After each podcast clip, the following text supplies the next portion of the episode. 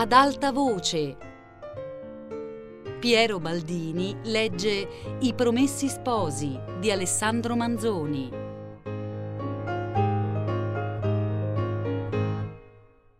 L'oste, vedendo che il gioco andava in lungo, s'era accostato a Renzo e pregando con buona grazia quegli altri che lo lasciassero stare, l'andava scotendo per un braccio e cercava di fargli intendere, di persuaderlo che andasse a dormire ma Renzo tornava sempre da capo col nome e cognome, e con le grida e coi buoni figliuoli. Però quelle parole letto e dormire ripetute al suo orecchio gli entrarono finalmente in testa e fecero sentire un po' più distintamente il bisogno di ciò che significavano e produssero un momento di lucido intervallo. Quel po' di senno che gli tornò gli fece in certo modo capire che il più se n'era andato. A un dipresso come l'ultimo muccolo rimasto acceso di un'illuminazione fa vedere gli altri spenti. Si fece coraggio, stese le mani e le appuntellò sulla tavola. Tentò una e due volte d'alzarsi, sospirò, barcollò. Alla terza, sorretto dall'oste, si rizzò.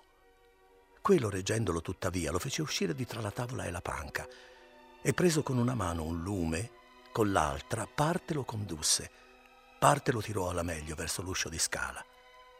Lì Renzo, al chiasso dei saluti che coloro gli urlavan dietro, si voltò in fretta e se il suo sostenitore non fosse stato ben lesto a tenerlo per un braccio, la voltata sarebbe stata un capitombolo. Si voltò dunque e con l'altro braccio che gli rimaneva libero andava trinciando e scrivendo nell'aria certi saluti a guisa di un nodo di Salomone.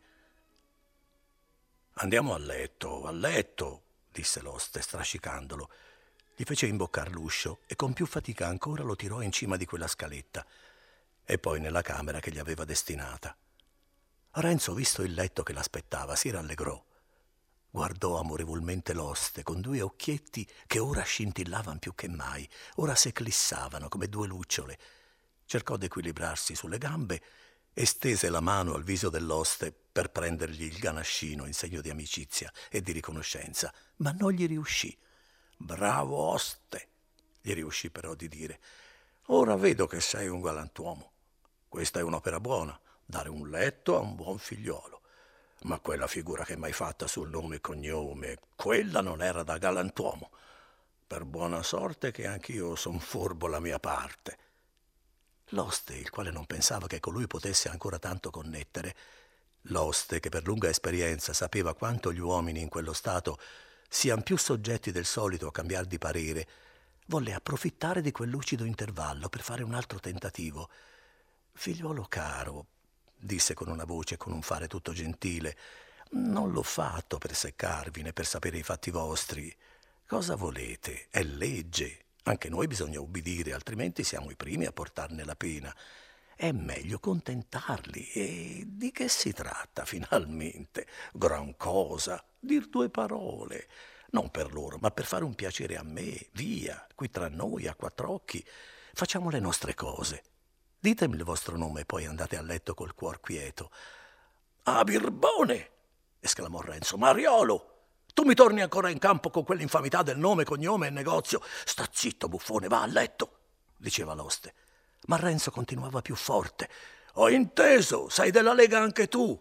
Aspetta, aspetta che t'accomodo io e voltando la testa verso la scaletta cominciava a urlare più forte ancora. Amici, l'oste è della... Ho detto per Celia, gridò questo sul viso di Renzo, spingendolo verso il letto. Per Celia. Non hai inteso che ho detto per Celia? Ah, per Celia, ora parli bene. Quando hai detto per Celia, eh, sono proprio celie. E cadde bocconi sul letto. Animo, spogliatevi, Presto, disse l'oste, e al consiglio aggiunse l'aiuto che ce n'era bisogno. Quando Renzo si fu levato il farsetto e ce ne volle, l'oste l'agguantò subito e corse con le mani alle tasche per vedere se c'era il morto. Lo trovò e pensando che il giorno dopo il suo ospite avrebbe avuto a fare i conti con tutt'altri che con lui e che quel morto sarebbe probabilmente caduto in mani di dove un oste non avrebbe potuto farlo uscire, volle provarsi se almeno gli riusciva di concludere quest'altro affare. Voi siete un buon figliuolo, un galantuomo, non è vero? disse. Buon figliuolo, galantuomo. rispose Renzo, facendo tuttavia litigar le dita coi bottoni dei panni che non s'era ancora potuto levare. Bene, replicò l'oste. Saldate ora dunque quel poco conticino, perché domani io devo uscire per certi miei affari. Questo è giusto, disse Renzo. Sono furbo, ma galantuomo. Ma i danari? Andate a cercare i danari ora. Eccoli qui, disse l'oste. E mettendo in opera tutta la sua pratica, tutta la sua pazienza, tutta la sua destrezza, gli riuscì di fare il conto con Renzo e di pagarsi. Dammi una mano che io possa finire di spogliarmi, oste, disse Renzo. Lo vedo anch'io, ve che ho addosso un gran sonno. L'oste gli diede l'aiuto richiesto, gli stese per di più la coperto addosso e gli disse sgarbatamente Buonanotte, che già quello russava.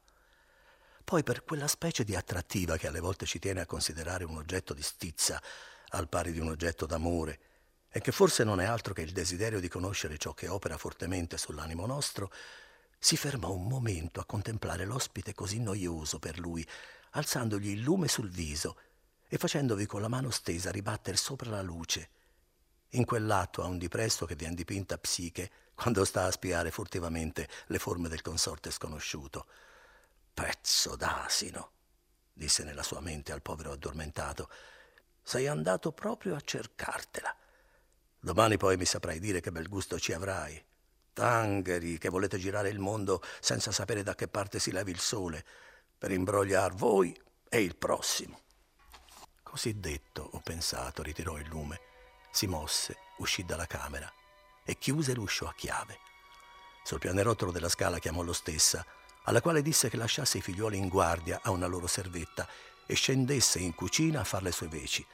Bisogna che io vada fuori in grazia di un forestiero capitato qui, non so come diavolo per mia disgrazia, soggiunse, e le raccontò in compendio il noioso accidente. Poi soggiunse ancora, occhio a tutto e soprattutto prudenza in questa maledetta giornata. Abbiamo laggiù una mano di scapestrati che tra il bere e tra che di natura sono sboccati ne dicono di tutti i colori.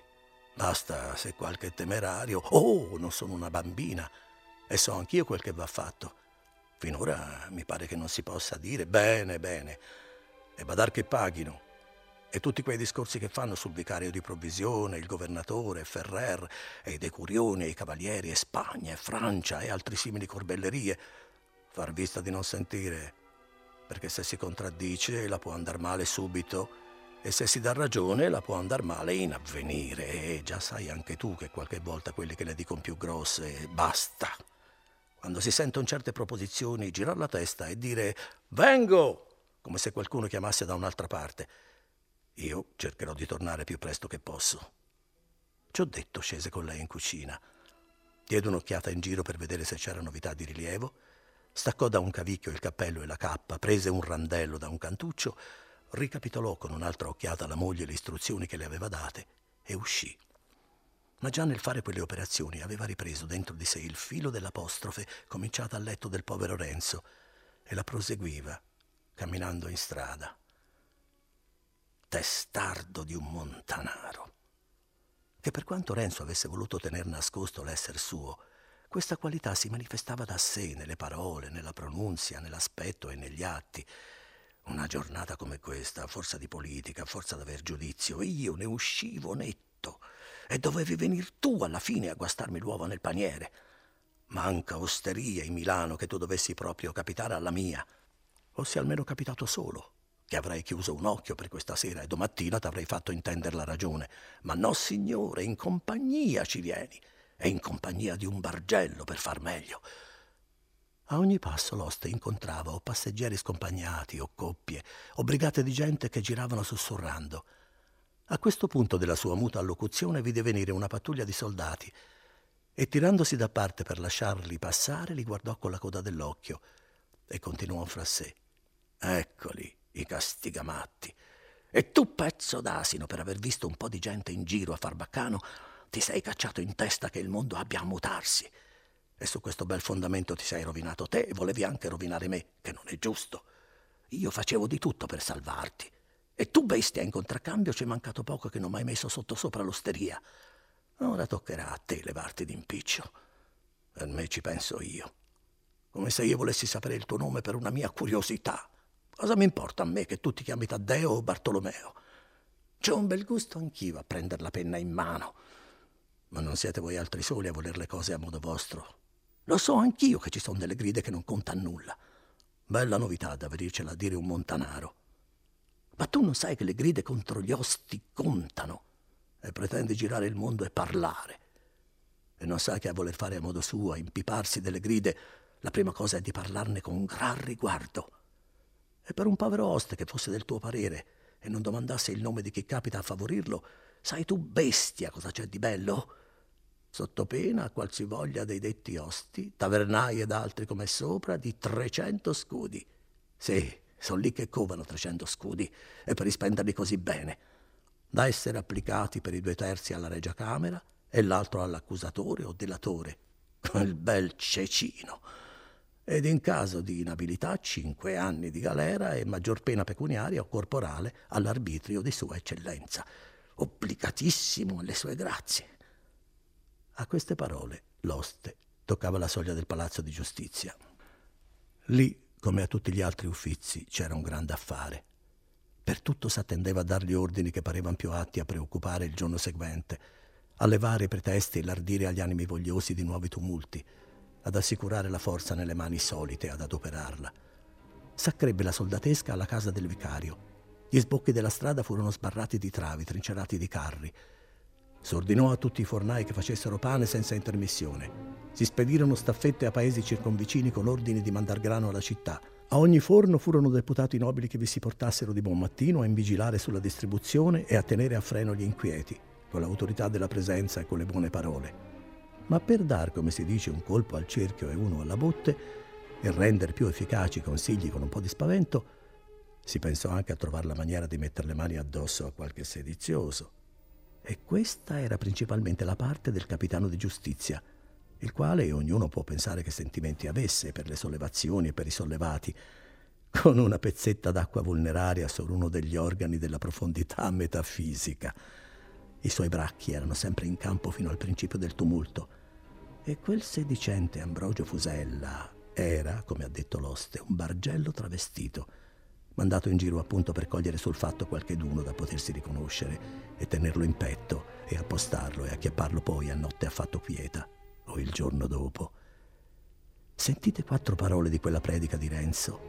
Colui gli aveva fatto subito assegnamento sopra, parendogli quello un reo buon uomo, proprio quel che ci voleva. Trovandolo poi nuovo affatto del paese, aveva tentato il colpo maestro di condurlo caldo caldo alle carceri, come alla locanda più sicura della città ma gli andò fallito, come avete visto. Poté però portare a casa la notizia sicura del nome, cognome patria, oltre cent'altre belle notizie congetturali, di modo che quando l'oste capitò lì a dir ciò che sapeva intorno a Renzo, ne sapevan già più di lui. Entrò nella solita stanza e fece la sua deposizione, come era giunto ad alloggiare da lui un forestiero che non aveva mai voluto manifestare il suo nome. Avete fatto il vostro dovere a informare la giustizia, disse un notaio criminale mettendo giù la penna. Ma già lo sapevamo. Bel segreto, pensò l'oste. Ci vuole un gran talento. E sappiamo anche, continuò il notaio, quel riverito nome. Diavolo, il nome poi come hanno fatto? pensò l'oste questa volta. Ma voi, riprese l'altro con volto serio, voi non dite tutto sinceramente. Ma cosa devo dire di più? Ah, sappiamo benissimo che colui ha portato nella vostra osteria una quantità di pane rubato e rubato con violenza per via di saccheggio e di sedizione. Viene uno con un pane in tasca, so assai dove è andato a prenderlo. Perché a parlar come in punto di morte posso dire di non avergli visto che un pane solo. Già, sempre scusare, difendere. Chi sente voi altri sono tutti galantuomini. Come potete provare che quel pane fosse di buon acquisto? Osò da provare io. Io non c'entro, io fo l'oste. Non potrete però negare che codesto vostro avventore non abbia avuto la temerità di proferir parole ingiuriose contro le gride e di fare atti mali e indecenti contro l'arme di sua eccellenza. Mi faccia grazia, vossignoria, come può essere mai mio avventore se lo vedo per la prima volta? È il diavolo, con rispetto parlando, che l'ha mandato a casa mia. E se lo conoscessi, vossignoria vede bene che non avrei avuto bisogno di domandargli il suo nome Però nella vostra osteria, alla vostra presenza, si sono dette cose di fuoco, parole temerarie, proposizioni sediziose, mormorazioni, strida, clamori, come vuole, Vossignoria, che io badi agli spropositi che possono dire tanti urloni che parlano tutti insieme. Io devo attendere ai miei interessi, che sono un pover'uomo. E poi Vossignoria sa bene che chi ha di lingua sciolta per il solito è anche lesto di mano, tanto più quando sono una brigata e... Sì, sì, lasciateli fare e dire. Domani, domani vedrete se gli sarà passato il ruzzo. Cosa credete? Io non credo nulla. Che la canaglia sia diventata padrona di Milano? Oh, giusto. Vedrete, vedrete. Intendo benissimo. Il re sarà sempre il re, ma chi avrà riscosso avrà riscosso. E naturalmente un povero padre di famiglia non ha voglia di riscotere. Lor signori hanno la forza, a lor signori tocca. Avete ancora molta gente in casa? Un visibilio. E quel vostro avventore cosa fa? Continua a schiamazzare, a metter sulla gente, a preparare tumulti per domani? Quel forestiero, vuol dire, Vossignoria, è andato a letto. Dunque avete molta gente. Eh? Basta. Badate a non lasciarlo scappare. Che devo fare il birro io, pensò all'oste. Ma non disse né sì né no. Tornate pure a casa e abbiate giudizio, riprese il notaio. Io ho sempre avuto giudizio. Vossignoria può dire se ho mai dato da fare alla giustizia. E non crediate che la giustizia abbia perduta la sua forza. Io, per carità, io non credo nulla. Abbado a far l'oste. La solita canzone. Non avete mai altro da dire? Che ho da dire altro? La verità è una sola. Basta. Per ora riteniamo ciò che avete deposto. Se verrà poi il caso, informerete più minutamente la giustizia intorno a ciò che vi potrà venir domandato. Cosa ho da informare? Io non so nulla. Appena appena ho la testa da attendere ai fatti miei. Badate a non lasciarlo partire. Spero che l'illustrissimo signor capitano saprà che son venuto subito a fare il mio dovere Bacio le mani a Vossignoria. Allo spuntar del giorno Renzo russava da circa sett'ore ed era ancora poveretto sul più bello, quando due forti scosse alle braccia e una voce che da piede del letto gridava Lorenzo Tramaglino! lo fecero riscuotere. Si risentì, ritirò le braccia, aprì gli occhi a stento e vide ritto a piede del letto un uomo vestito di nero e due armati, uno di qua e uno di là del capezzale. E tra la sorpresa e il non esser desto bene e la spranghetta di quel vino che sapete, rimase un momento come incantato. E credendo di sognare e non piacendogli quel sogno, si dimenava, come per risvegliarsi affatto. Ah, avete sentito una volta Lorenzo Tramaglino? disse l'uomo dalla cappa nera, quel notaio medesimo della sera avanti. Animo dunque, levatevi e venite con noi. Lorenzo Tramaglino, disse Renzo Tramaglino. Cosa vuol dir questo? Cosa volete da me? Chi v'ha detto il mio nome? Meno ciarle, fate presto, disse uno dei birri che gli stavano a fianco, prendendogli di nuovo il braccio. Oe, che prepotenza è questa? gridò Renzo ritirando il braccio. Oste! Oh, l'oste! Lo portiamo via in camicia? disse ancora quel birro voltandosi al notaio. Avete inteso? disse questo a Renzo. Si farà così se non vi levate subito per venire con noi. Perché? domandò Renzo. Il perché lo sentirete dal signor capitano di giustizia. Io. Io sono un galantuomo, non ho fatto nulla e mi maraviglio. Meglio per voi, meglio per voi. Così in due parole sarete spicciato e potrete andarvene per i fatti vostri. Mi lasciano andare ora, disse Renzo. Io non ho che far nulla con la giustizia. Orsù, finiamola, disse un birro. Lo portiamo via davvero? disse l'altro. Lorenzo Tramaglino, disse il notaio. Come sa il mio nome, vossignoria?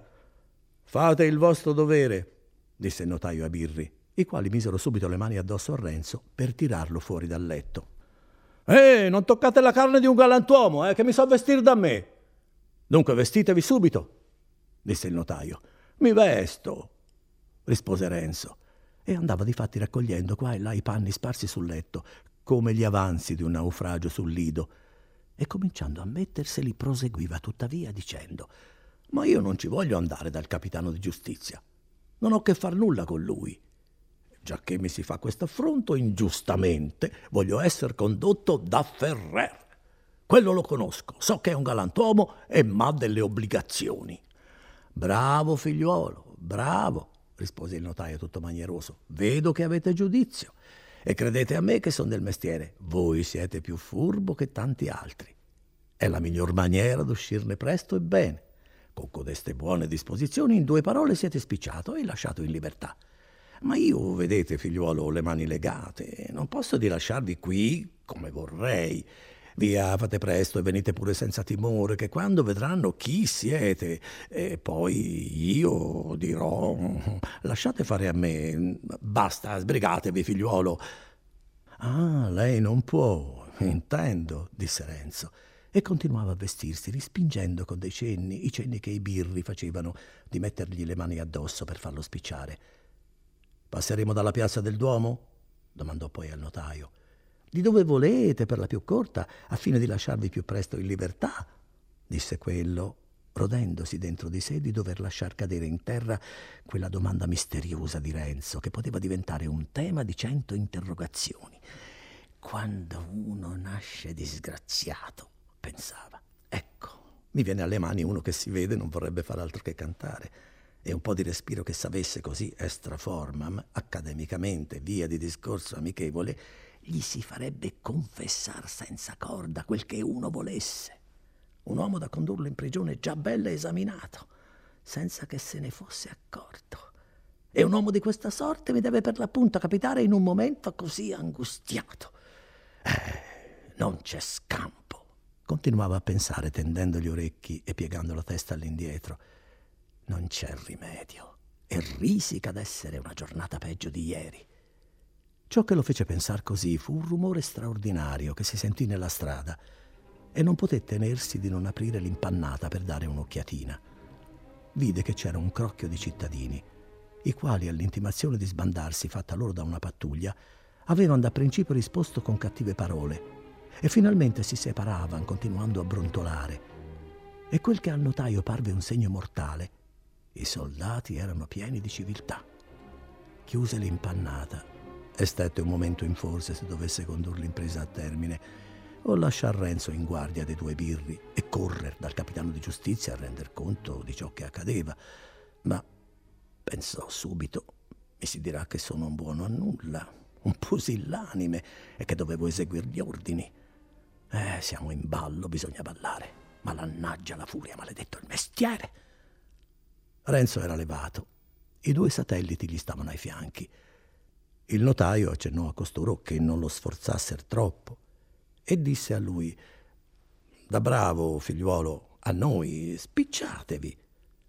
Anche Renzo sentiva, vedeva e pensava. Era ormai tutto vestito, salvo il farsetto che teneva con una mano, frugando con l'altra nelle tasche. Oè! disse guardando il notaio con un viso molto significante. Qui c'era dei soldi e una lettera, signor mio. Vi sarà dato ogni cosa puntualmente disse il notaio. Dopo adempite quelle poche formalità. Andiamo, andiamo. No, no, no, disse Renzo tentennando il capo. Questa non mi va. Voglio la roba mia, signor mio. Renderò conto delle mie azioni, ma voglio la roba mia. Voglio farvi vedere che mi fido di voi. Tenete e fate presto, disse il notaio levandosi di seno e consegnando con un sospiro a Renzo le cose sequestrate. Questo, riponendole al loro posto, mormorava tra i denti alla larga, bazzicate tanto quei ladri che avete un poco imparato il mestiere. I birri non potevano più stare alle mosse, ma il notaio li teneva a freno con gli occhi e diceva intanto fra sé: Se tu arrivi a metter piede dentro quella soglia, l'hai da pagare con usura, l'hai da pagare. Mentre Renzo si metteva il farsetto e prendeva il cappello, il notaio fece cenno a un dei birri che s'avviasse per la scala. Gli mandò dietro il prigioniero, poi l'altro amico poi si mosse anche lui. In cucina che furono, mentre Renzo dice E quest'oste benedetto dove s'è cacciato? Il notaio fa un altro cenno ai birri, i quali afferrano l'uno la destra, l'altro la sinistra del giovane, e in fretta in fretta gli legano i polsi con certi ordigni, per quell'ipocrita figura d'eufemismo chiamati manichini. Consistevano questi, ci dispiace di dover discendere a particolari indegni della gravità storica, ma la chiarezza lo richiede, consistevano in una cordicella lunga un po' più che il giro di un polso ordinario, la quale aveva nelle cime due pezzetti di legno, come due piccole stanghette, La cordicella circondava il polso del paziente. I legnetti passati tra il medio e l'anulare del prenditore gli rimanevano chiusi in pugno, di modo che girandoli ristringeva la legatura a volontà e con ciò aveva mezzo non solo da assicurare la presa, ma anche di martirizzare un ricalcitrante. E a questo fine la cordicella era sparsa di nodi. Renzo si divincola, grida: Che tradimento è questo? A un galantuomo! Ma il notaio, che per ogni tristo fatto aveva le sue buone parole, abbiate pazienza, diceva, fanno il loro dovere, cosa volete? Sono tutte formalità. E anche noi non possiamo trattare la gente a seconda del nostro cuore. Se non si facesse quello che ci viene comandato, staremmo freschi noi altri. Peggio di voi. Abbiate pazienza. Mentre parlava, i due a cui toccava affare diedero una girata a legnetti Renzo s'acquietò come un cavallo bizzarro che si sente il labbro stretto tra le morse e esclamò Pazienza. Bravo figliuolo, disse il notaio. Questa è la vera maniera di uscirne bene. Cosa volete? È una seccatura, lo vedo anch'io, ma portandovi bene in un momento ne siete fuori. E già che vedo che siete ben disposto e io mi sento inclinato ad aiutarvi, voglio darvi anche un altro parere per vostro bene. Credete a me che son pratico di queste cose. Andate via diritto diritto, senza guardare in qua e là, senza farvi scorgere, così nessuno bada a voi, nessuno s'avvede di quel che è, e voi conservate il vostro onore. Di qui a un'ora voi siete in libertà. Eh, c'è tanto da fare che avranno fretta anche loro di sbrigarvi, e poi parlerò io. Ve ne andate per i fatti vostri e nessuno saprà che siete stato nelle mani della giustizia. E voi altri, continuò poi voltandosi ai birri con un viso severo, guardate bene di non fargli male perché lo proteggo io. Il vostro dovere bisogna che lo facciate, ma ricordatevi che è un galantuomo, un giovane civile, il quale di qui a poco sarà in libertà e che gli deve premere il suo onore.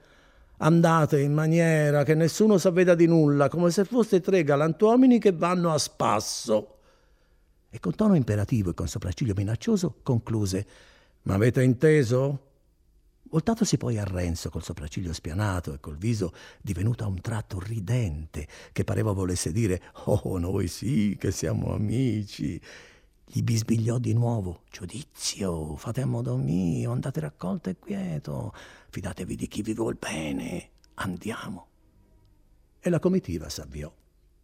Però di tante belle parole Renzo non ne credette una, né che il notaio volesse più bene a lui che a Birri, né che prendesse tanto a cuore la sua reputazione, né che avesse intenzione d'aiutarlo Capì benissimo che il galantuomo, temendo che si presentasse per la strada qualche buona occasione di scappargli dalle mani, metteva innanzi quei bei motivi per istornar lui dallo starci attento e da approfittarne, di modo che tutte quelle esortazioni non servirono ad altro che a confermarlo nel disegno che già aveva in testa di far tutto il contrario.